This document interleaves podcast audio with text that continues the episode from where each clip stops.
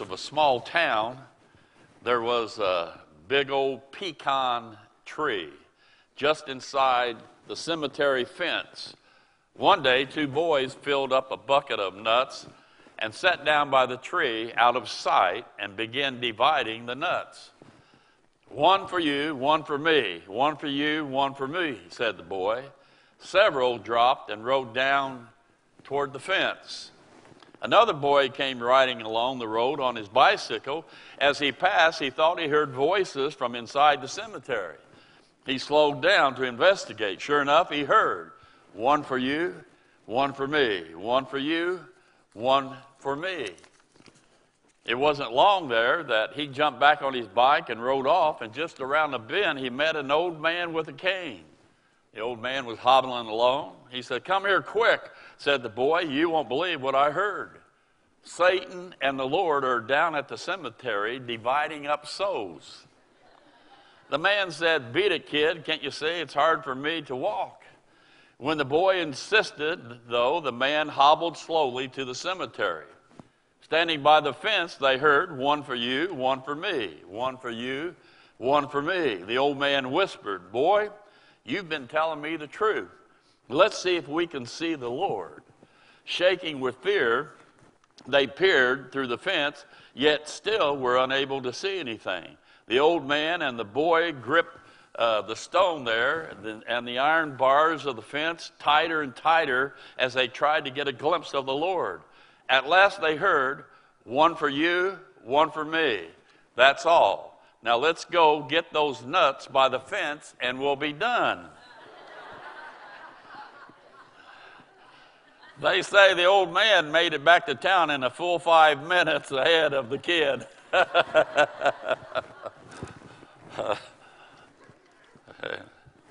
Amen? Amen.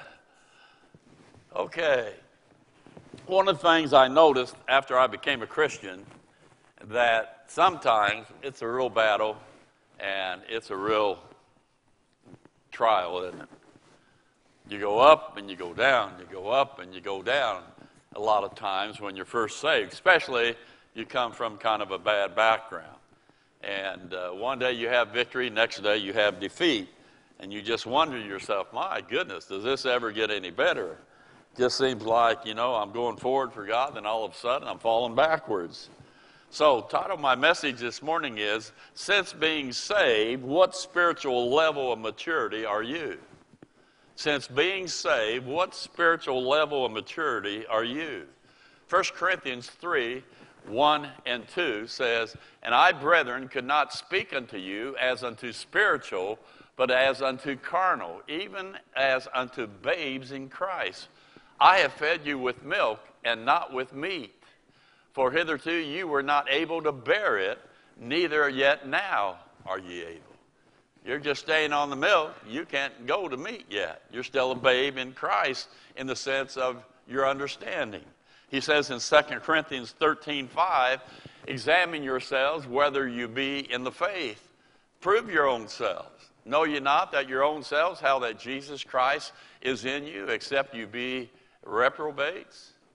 Examine yourself. How have you progressed in your Christian life there? There's a couple things I want to mention. First of all is our salvation, okay? That's important. 2 Thessalonians 2:13. "But we are bound to give thanks always to God for you, brethren, beloved of the Lord, because God hath from the beginning chosen you to salvation through the setting apart sanctification of the Spirit and belief of the truth, whereunto he called you by our gospel, death, burial, resurrection of Jesus Christ, to the obtaining of the glory of our Lord Jesus Christ."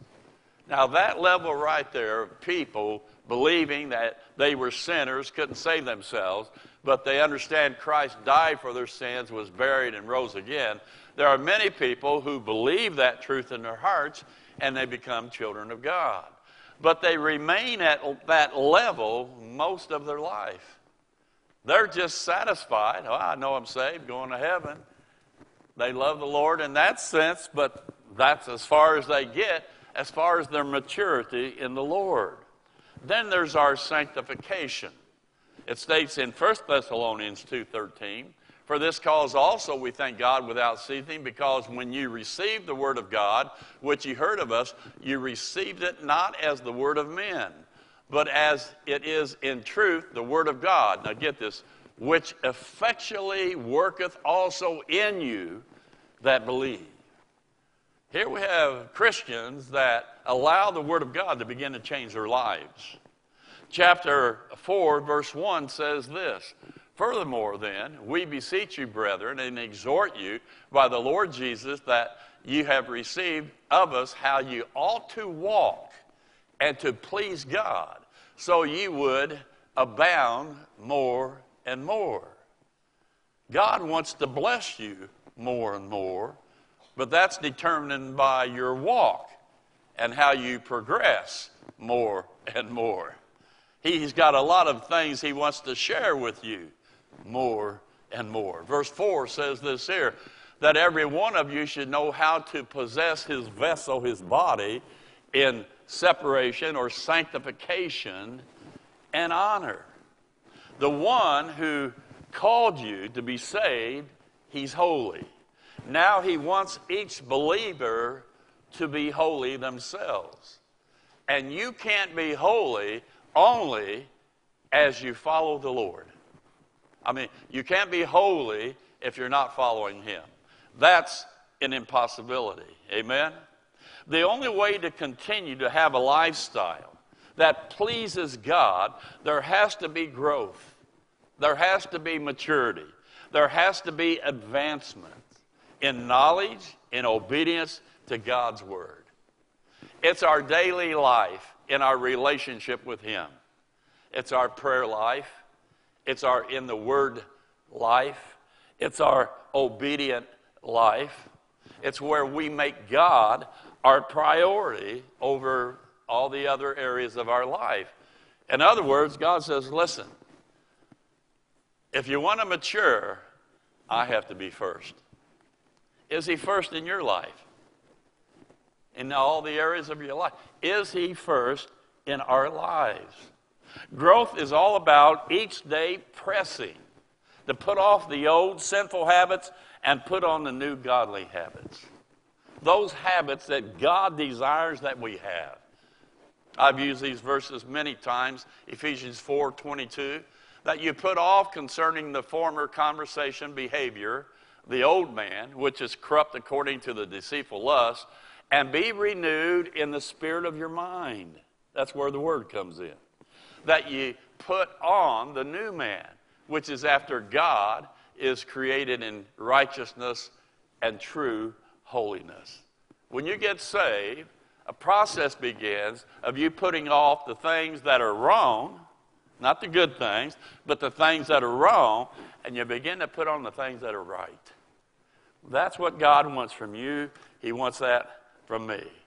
And after becoming a believer, God wants us, in reality, God commands us to grow so that we can change into a higher level spiritually in our walk with Christ. Because it's when I'm walking at a higher level, I begin to realize in my own life that those ups and downs, those downs became fewer and fewer. I begin to realize I can have victory in my life because I had improved in my relationship with Christ. Does that make sense? That's what God wants us all to do.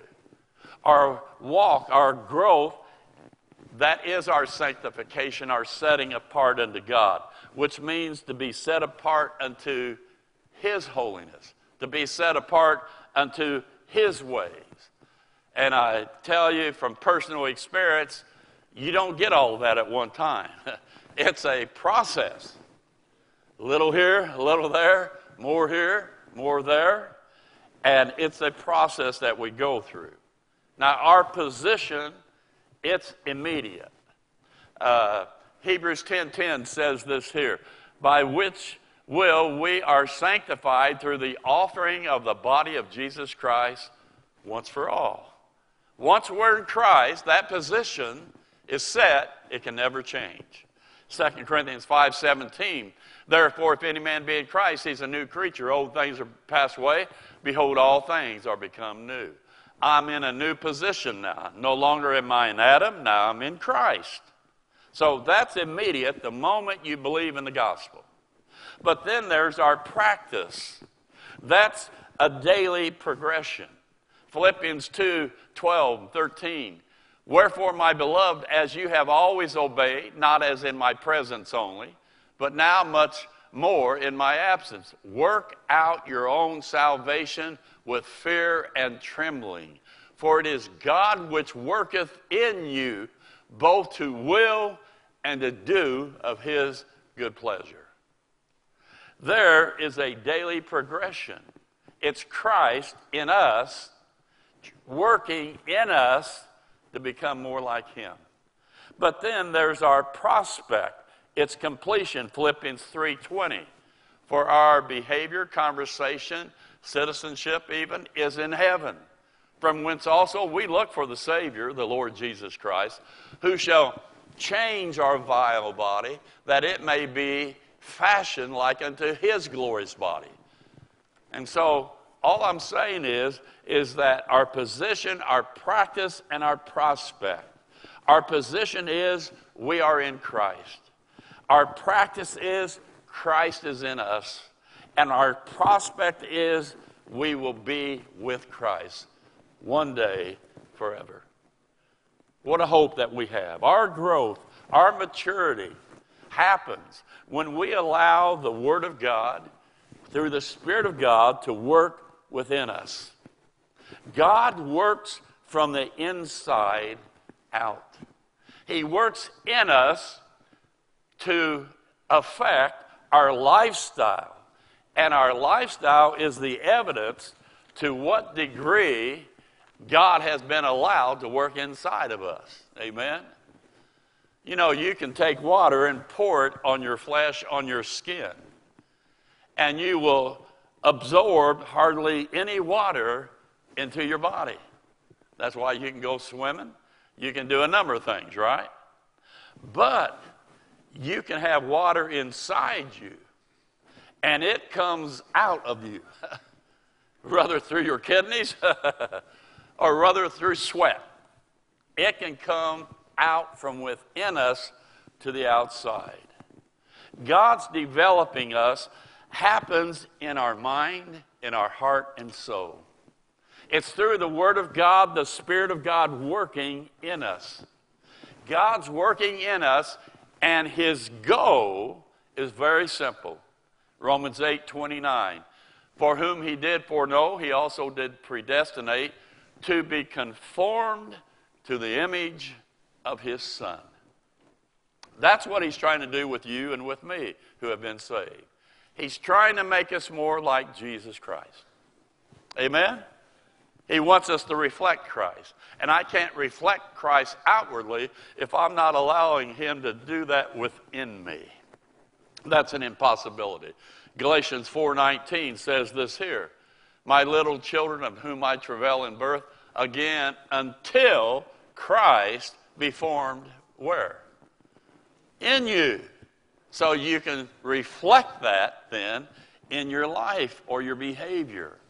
God's developing us. We're the clay. He's the potter. He's the sculpture. He's the one working to mold us, to make us, to bend us, to chisel us, to hammer us, to break us. And there are some times in our life that we say, wait a minute, God. What in the world are you doing to me? You ever been there? God, why are you doing this inside of me? It hurts. You know, he's chiseling away the bad parts. Thank God he doesn't chisel away all the bad parts all at once or we wouldn't be left. Amen? Amen. That'll hit you in a little bit, I promise you, okay? He's making us to be more like Christ, so we can reflect, so we can demonstrate that our God is real.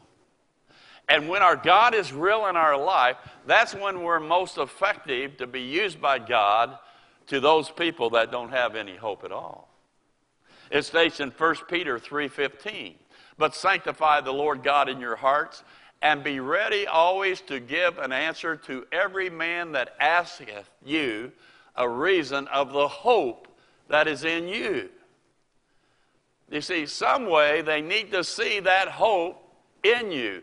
And you show that you have a hope, that you're different, is when you're living for Christ and allowing Him to live in you. That's what God wants from us. Now, here's the problem. Most believers just think that growth will happen. It just comes automatically.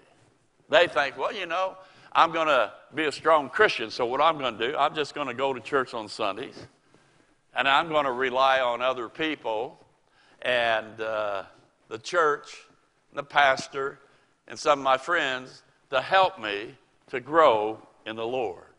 Let me just say this to you. First of all, the fact, the church itself, we can be of help. That's true. Faith comes by hearing. Hearing by the way. That's important. I understand that. But just remember this, the church itself cannot make you totally mature and spiritually mature. 1 Timothy 4:7 says this here, "But refuse profane and old wives' fables." Now get this. "And exercise thyself rather unto ungodliness." That verse shows us that we're responsible, we're accountable ourselves for our own spiritual growth. Amen? It's not somebody else's job. That is my responsibility. And it's time to come to the conclusion, the decision that we're not going to make any more excuses. Amen? I got this thing turning on me and everything. There I go. It's time that we stop making excuses for not being strong in our faith, not mature in the faith or our beliefs. You ought to know what you are to believe and why you believe those things. You ought to know there is a difference between God working with Israel and God working with the body of Christ.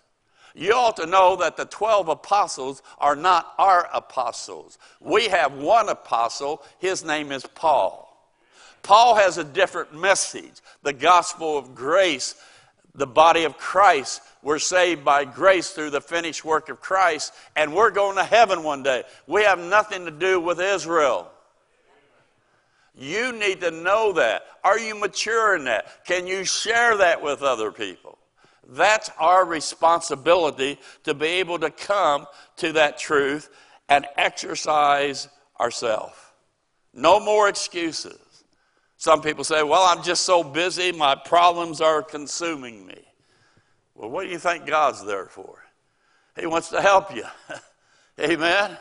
Some people, well, Sundays are my only day of rest. And so they think, well, I don't grow because I have to rest one day on Sunday. Well, understand something. Growing and maturing in Christ is not a one-day option. It's a Monday through Sunday deal. It's every day of our life deal. That's how we grow in the Lord. Some people say, well, I have to put food on the table, so I have to work on Sundays. And let me just say, what about priorities?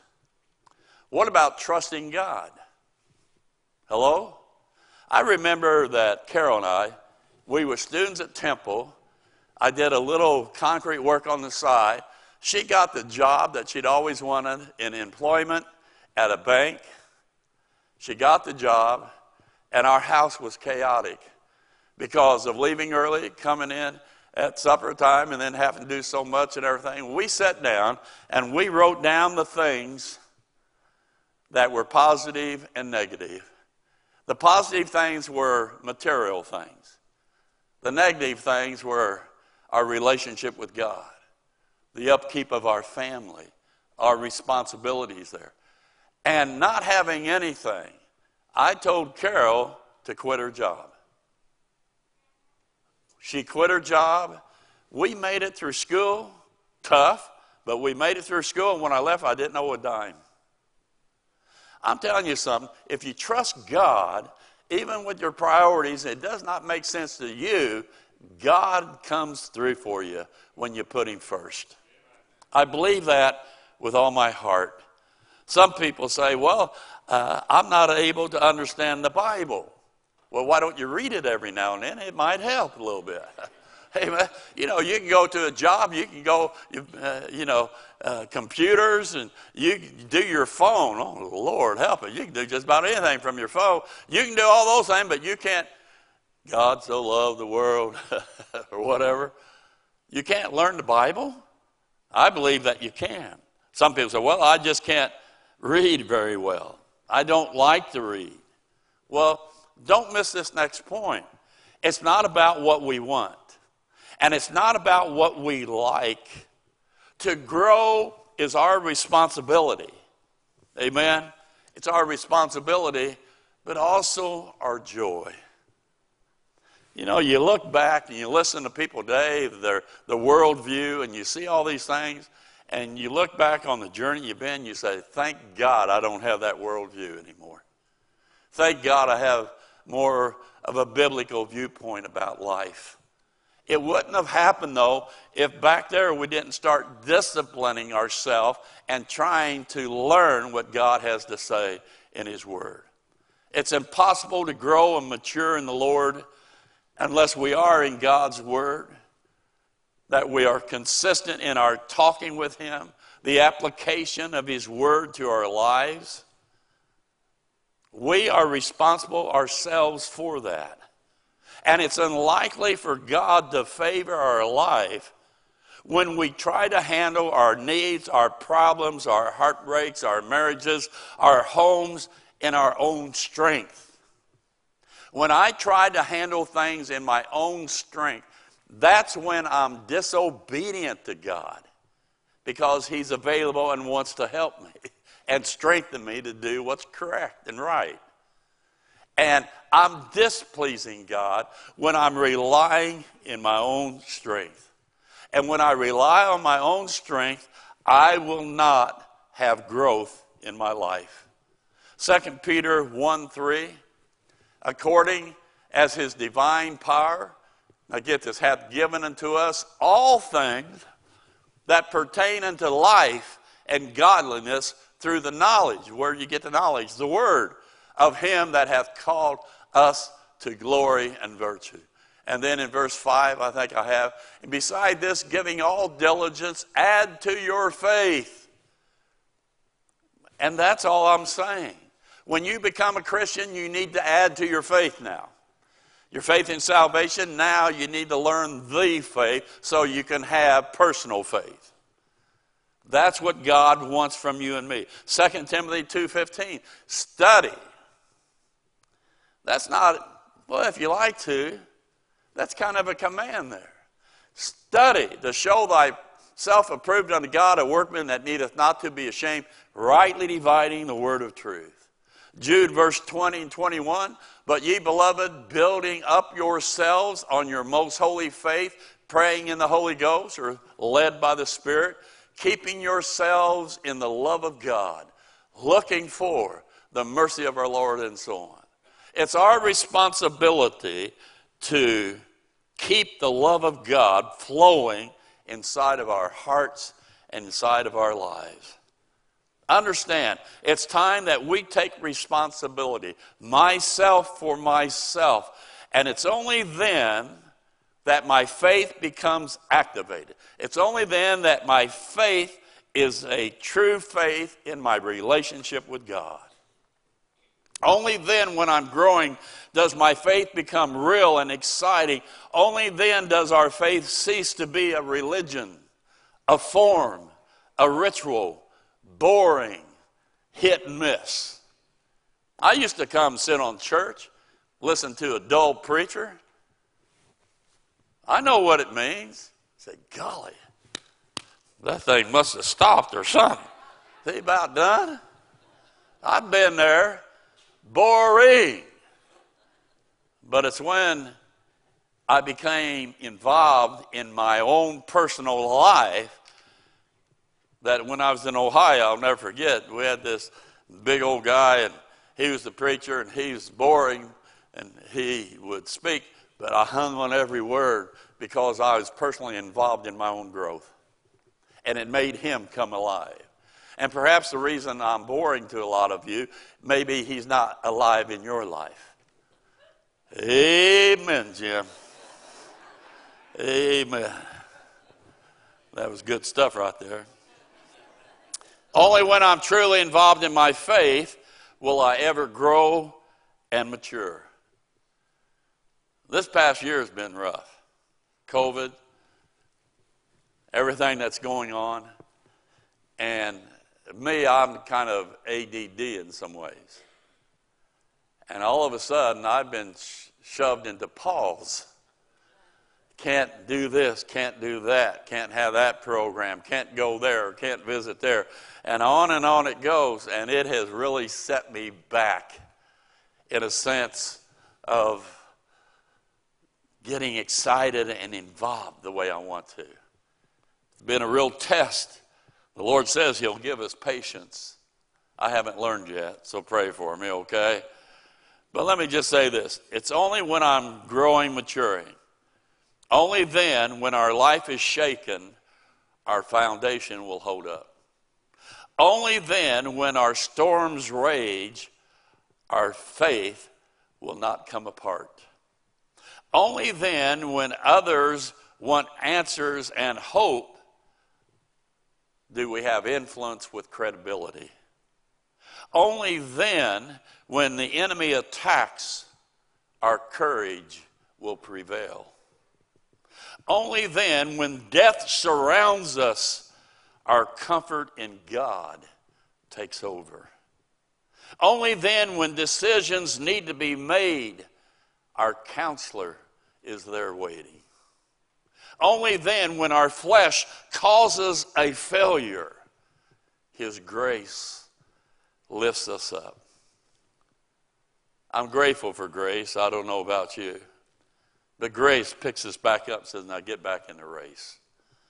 Only then, when I'm growing, maturing, when false teaching comes, our knowledge of God's word that we've studied holds us to the truth.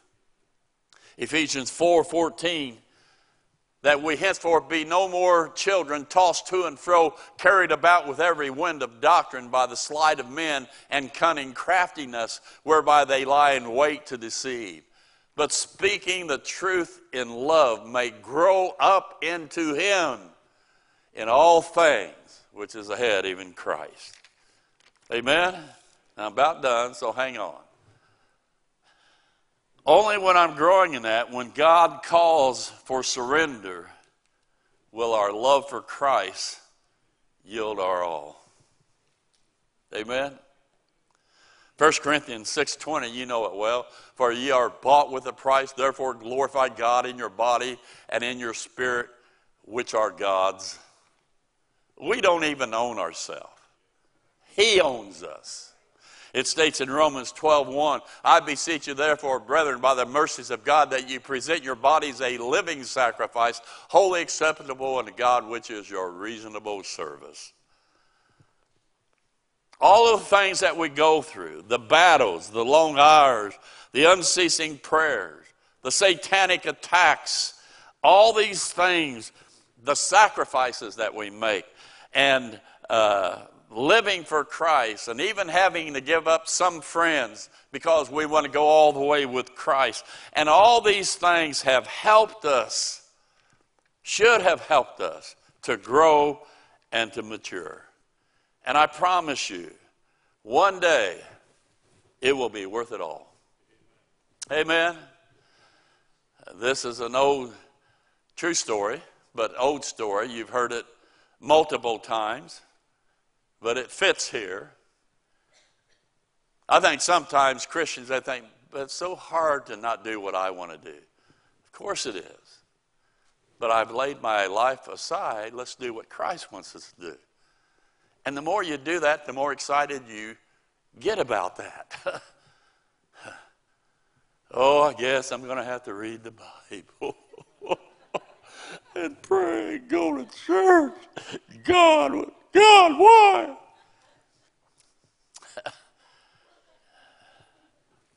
What a mess. Amen. But when you're growing, you're maturing, you say, God, you see something in your word, man, this is great. Hey, let's go to church. I want to see so-and-so, and you fellowship. There's a difference when you're involved in your relationship with God, and you're growing, and you're maturing. Stick by the stuff. Be ye steadfast, unmovable, always abounding in the work of the Lord. And he's not, what? He won't forget your labor. It won't be in vain. God promises us that. The old days, a missionary, doctor in Africa, you've heard this, but it's good here, lost his wife to fever, his son to a lion attack, and his daughter to jungle fever. He was all alone. He boarded the ship to sail home to the States. Upon arriving in San Francisco, as he's ready to depart, all of a sudden, he saw a red carpet being pulled down the walkway.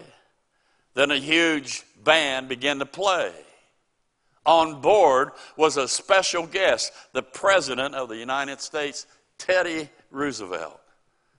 Lots of cheers, fanfare, welcome home, as the President waved and walked to the land. They immediately then rode up the red carpet, and the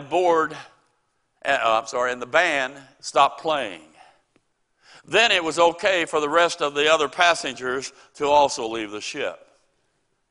This faithful missionary left the ship alone, no band, no cheering, no welcome home.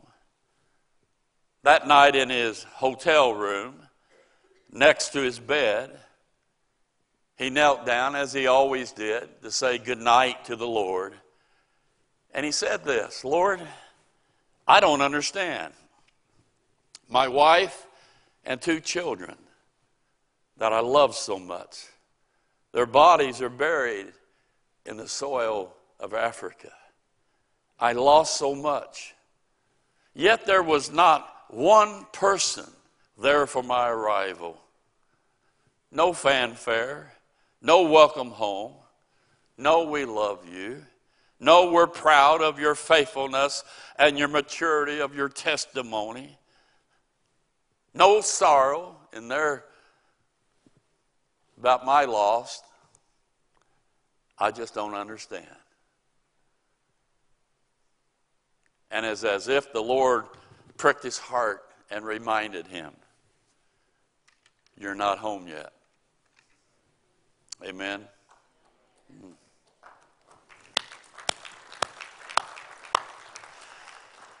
In this journey, it's a journey. And it's a crazy journey at times. And it's a battle because we're in a warfare. And we have our ups, we have our downs. But keep growing in the Lord. And he'll help you, not only when you're on the mountaintop, but when you're in the valleys. He'll be there for you.